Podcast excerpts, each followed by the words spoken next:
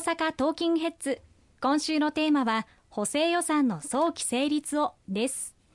まずは先週もお伝えしましたが3つの還元策について改めて教えていただけますでしょうか？はい。先週もご報告しましたけれども今の日本の経済は30年近く続いたデフレ経済からの脱却に向けてようやくその糸口が見えてきたというタイミングだと思っております。この30年間日本は低成長低賃金そして低物価、まあ、成長せずそして賃金も上がらずそして物価も低いまま続いていくというデフレ経済縮小均衡がずっと続続いてきたコストをカットし、そして人件費も抑制をし、そして投資もなかなか行えない。お給料が上がらないから消費も上がらない。そして消費が上がらないから企業の収益も上がらない。収益が上がらないからお給料も上げられなくて、新しい投資も行えない。企業の成長もすることができないというような、あまあ、単純化するとそういう経済が30年続いてきましたけれども、おかげさまでこの10年間、政権与党を挙げて、このデフレからの脱却ということに全力を挙げて取り組んでまいりました。おかげさまで今年になってですね、ね、なんと30年ぶりとなる、まあ、春闘での賃上げ、大幅な水準の賃上げが実現をいたしましたし、また過去最大の民間投資も実現をいたしました。また、この4月、6月期の GDP は名目実質ともに過去最高というふうになっております。ようやく経済の好循環に向けた糸口、そしてデフレからこの30年続いた低成長、低賃金のデフレ経済から脱却できるという糸口が見えてきた。これを決して後ろに後戻ししてはならないというのが今の我々政権与党の大きな考え方になります。その中で最も重要な鍵となるのが賃金上昇の流れをちゃんと作ることができるかというところなんですね。物価が上がっている、その物価を上回る賃金上昇の流れを作らないといや、また高いから買うのやめておこう。もっと安いものを買うようにしようというふうにすると、またデフレ経済に逆戻りをしてしまう。だからこそ、今、この物価を上回る賃金上昇の流れをしっかり作っていくことが何よりも重要なんですが、中小企業を含めて賃金上昇を実現するにはもう少し時間かかります。そのために、まずは、この物価高で最も苦しい状況にあられる低所得世帯の方々に対して、迅速に追加で7万円を給付をして、今年の春春から進めてきた3万円の給付と合わせて合計10万円の給付をできればこの年内にはお届けをしたいというふうに思っております。また、その後、本来であれば年末で終了する予定でありました電気料金、都市ガス料金、あるいはガソリン等に対する激変緩和措置、これも年末で終了するんではなくて、来年の4月までしっかり続けていくということ。また、来年の春先に向けて、来年度の春闘がありますので、ここで今年を上回る賃金上昇の結果を生み出していきたいと思いますし、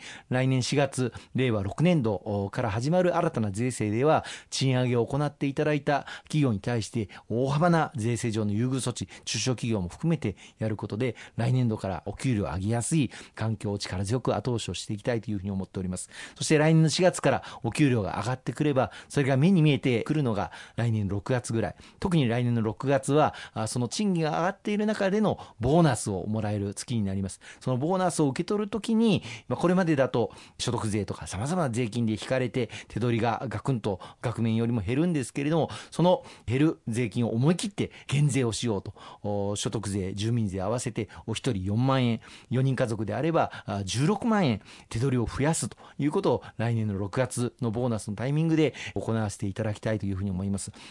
減税よりも給付の方がありがたいという方たくさんいらっしゃいますが、中間所得層の方々に給付を行うと、やはり多くの方がそれを使わずに貯金をしてしまうということがこれまでの結果でも現れておりますので、そうではなくて、来年のボーナスの時に手取りが思いっきりドンと増えれば、じゃあこれまであまり買うのを控えていた新しい電化製品を買おうかなとか、あるいはコロナ禍で諦めていた旅行に行ってみようかなとか、そういった消費を喚起する効果を狙っております。こういった中でその還元策を決めさせていただいたということをどうかご理解をいただきたいと思いますね。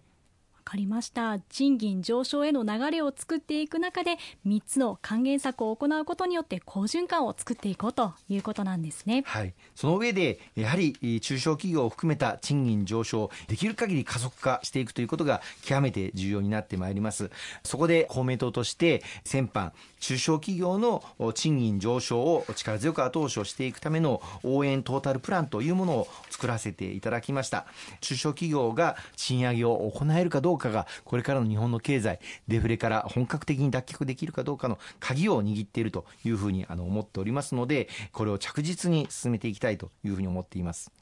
かりましたこれまでの物価高に対して賃金が上がっていないのに物価が上がってしまう大きな問題となっていました。今こそ賃上げを実現していきたい。そのための中小企業等の賃上げ応援トータルプランということなんですね。そうですね。一つはあの先ほどもちょっと触れましたけれども来年度の税制で中小企業の賃上げを力強く後押しをしていきたいと思っています。まあ、これまでも何度か触れておりますけれども賃上げ促進税制というものがありまして賃上げを行っていただいた企業さんに対してはは法人税を若干優遇をするという賃上げをするインセンティブを与えているわけなんですけれどもこれを大幅に拡充をしたいというふうに思っておりますしまた法人税というのは実は赤字の中小企業さんは支払いをされていらっしゃいません。そうすると赤字の中小企業によっては何のインセンティブもなかったんですよね。そこで今回は今年は赤字なんで法人税は支払ってないけれども来年あるいは再来年黒字になった時にその時に払う法人税を優遇する。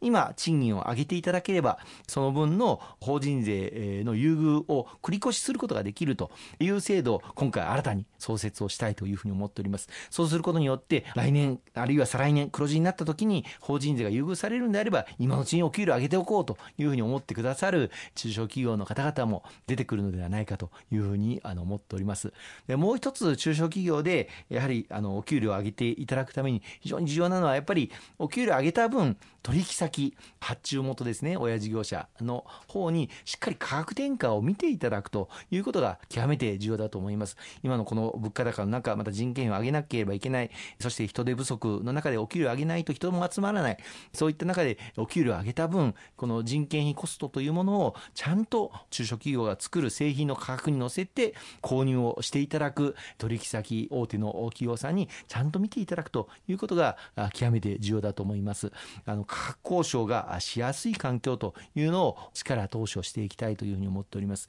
政府では毎年2回価格交渉促進月間というものを設けて、価格交渉がしやすい環境というのを後押しをしています。まあ、これまでデフレ経済の中では、そんな価格交渉なんてとてもとても口に出すことすらはばかれる。そんなこと口に出そうものなら、あじゃあ他のところと取引するから、あんたはとかいいよというふうに切られてしまうという心配がありましたけれども、そうではなくて、この今の物価高の局面では、価格交渉をちゃんと応じていただくということが、大企業、中堅企業にとって極めて重要なんだという社会的責責任をですね、認識していただきたいと思います。こうした取引を、価格交渉をちゃんと行っているかどうかということを国を挙げて徹底的に調査をいたしまして、ちゃんと行ってない、え、悪質な取引先があれば、その会社名も企業名も公表するということをやっております。こうしたことをちゃんと進めていくことで、価格交渉がちゃんと行われて、そして適正な下請け価格の転嫁が行われるということを後押しをしていきたいというふうに思っています。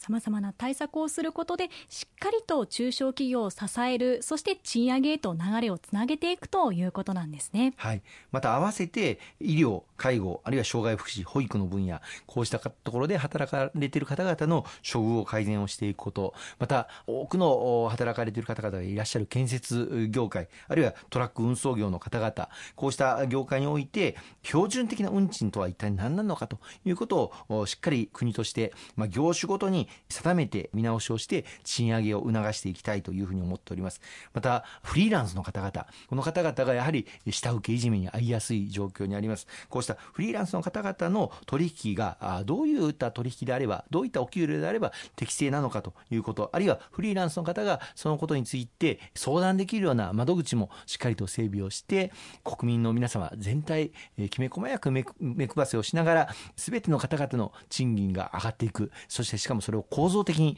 上げていくそういった社会を実現をしていきたいと思います。わかりました。ありがとうございます。後半も引き続きお伝えしていきます。